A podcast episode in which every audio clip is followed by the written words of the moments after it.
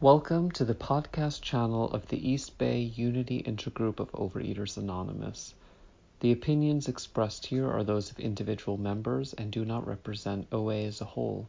For more information about our intergroup, please visit our website at eastbayoa.org. Hi, everybody. Mish, compulsive overeater. Really grateful to be here tonight. Um, thank you, Jazz, for asking me to speak.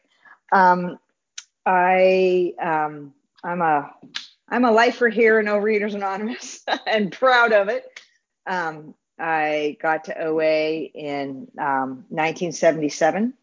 Many of you probably weren't even born yet, and um, I celebrated. I can never remember if it's 40. I think it's 40 years of abstinence this year. It kind of is all a blur, but one day at a time. You know, you don't break your abstinence, you don't die, you get 40 years. Where did the time go? I do not know. Anyway, um, I will spend a little bit of time telling you a little bit about what it was like, but I really want to talk about what it's like now. So, um, you know, I was born hungry. I was born with an insatiable appetite for food. And um, it never really went away. Um, and it actually just got worse and worse. My compulsion with food as I grew up and the older I got and the more I practiced my compulsion with food, the worse um, my my food got. So um, when I got here in 1977, I was suicidal, homicidal, and um, I just didn't want to live because I, I just couldn't imagine spending my whole life living in the food hell that I was living in. Um, because, you know, food had me, you know, I, I had no control, I had no say over my life. It was completely controlled by food. And um, that was really not a fun way to live, especially as a teenager, you know, when everybody's out, you know, having a good time partying you know, I usually got overnight babysitting jobs. That was awesome for my disease, you know, because um, the people would be, you know, usually it was nurses who worked overnight or whatever. And, and man, I had like a whole house to myself and um, nobody was going to catch me because the kids were asleep and the parent wasn't coming home for a long time. So, um, but yeah, my life was hell. I didn't really want to live anymore and that's really the state I was in when I got to Overeaters Anonymous. Uh, I heard about OA from a family friend who, uh, my mom actually told me about OA, uh, a family friend who had been obese her whole life, for as long as I had known her, and she had lost like 120 pounds. And I was like, oh my God, what did she do? How did she do it? My mom said she went to Overeaters Anonymous, and I ran to my first meeting. I wasn't done though with my um, my research on if I really was a true compulsive overeater. So it took me about uh, four years to get abstinent. Um, so keep coming back. If it can work for me, it can work for anybody. Um, I I really had not a lot of hope that I would actually finally get the program, but but miracle of miracles, you know, this program works even for somebody like me whose denial is as thick as my skull. So um, I, uh, the way I got abstinent, surprisingly, was uh, step one. I uh, admitted that I was powerless over food. Now that sounds easy to say, but it really had to be like this visceral core. I am a compulsive overeater. I am powerless over food. I will never be able to control my food. And that took me a long time to get there. But once I finally did, um, and surprisingly, I thought, oh, if I admit I have this problem, I'm going to have it forever. But the contrary happened that as soon as I admitted that I was powerless over food, the compulsion with food was lifted. Like that makes, that still to me makes absolutely no sense. you know, you deny a problem and you deny a problem, and then hopefully someday it goes away. That's kind of how I was until I, you know, finally admitted that I really am a compulsive overeater, that I am powerless over food. And just like the big book says, we are like men and women who have lost their legs, they will never grow new ones. And um, that that was me. Like I crossed the line. I crossed the line between, well, I never really was a normal eater, so I can't even say I crossed the line between a normal eater and a compulsive overeater. I crossed the line between just, you know, surviving by using food to wanting to just to die. You know, that's the line that I crossed. Um, and so, uh, in admitting that I'm powerless over food, the compulsion with food was lifted. And um, immediately, you know, step two and step three came right into play because it's like, oh shit, man, I'm completely powerless over this food thing. Like I finally admitted that, like nothing can save me. But oh yes, actually something can save me, and that is a power greater than myself. So uh, by default, I had to believe that a power greater than myself could restore me to sanity because I had nowhere else to go. And um, and then I turned my will and my life over to the care of that of that higher power.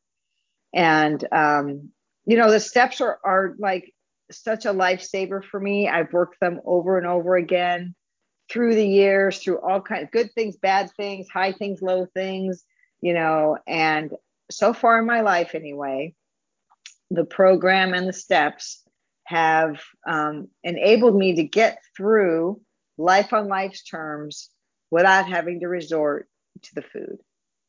And you know like everybody else you know i you know i've had a life just like everybody else some good some bad.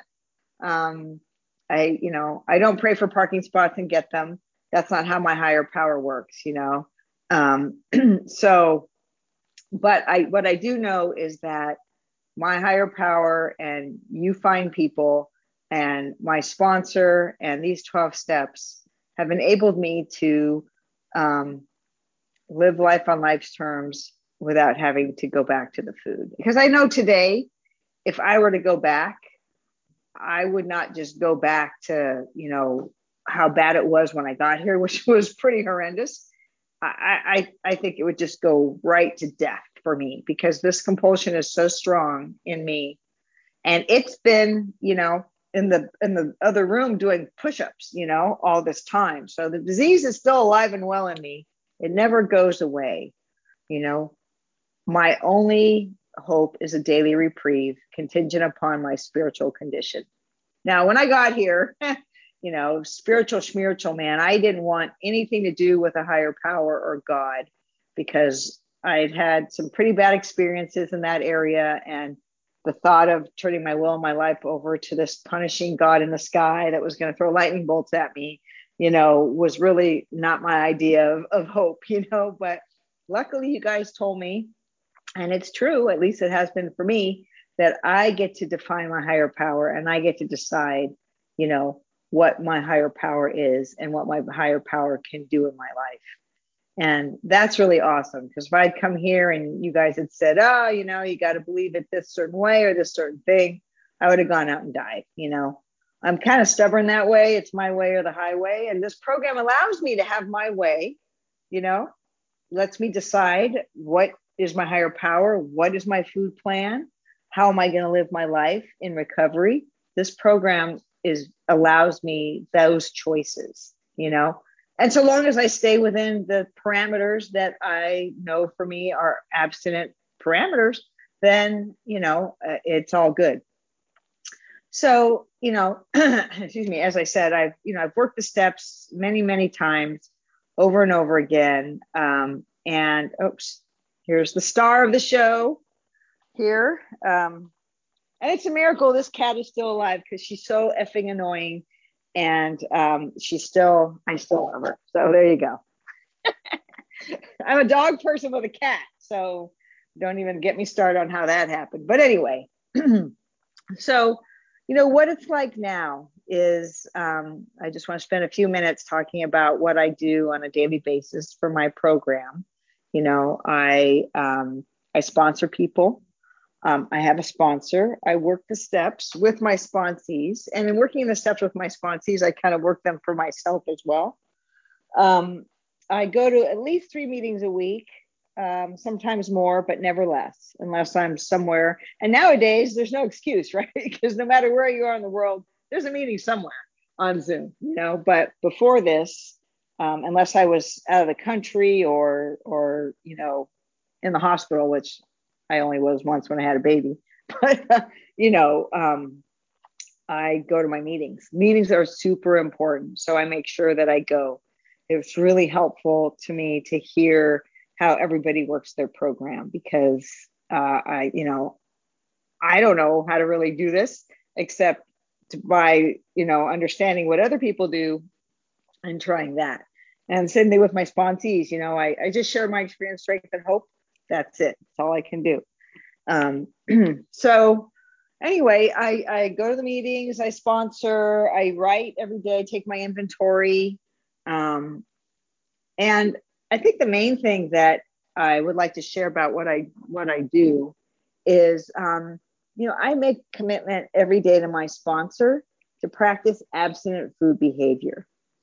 Um, it's taken me a long time to get to this point, you know, of what is abstinent food behavior and practice that every single day. I'm not perfect at it, but most days I can tell my sponsor at the end of the day that I practiced abstinent food behavior.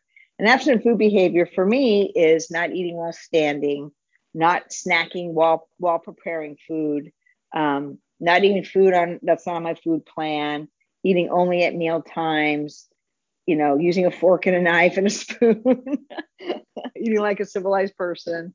Um, and you know, I have certain foods that I don't eat because I can't eat them in safety. And so um, and that's really been super helpful for me. There's no there's no fuzzy line there. You know, it's like if you're standing there and you're putting food in your mouth, that is not abstinent food behavior, Mish. So don't do that. Um, so that's been really helpful. Um, I know my time's almost up. I just um, and I didn't even really talk about this much because I, I ran out of time, but um, you know, a large part of my disease is fear because I'm just a fear-based person. And so I'm going to read in As Bill Sees It. This is one of my favorite books. Um, uh, page 196, The Antidote for Fear. And it says, When our failings generate fear, then we have soul sickness. The sickness in turn generates still more character defects.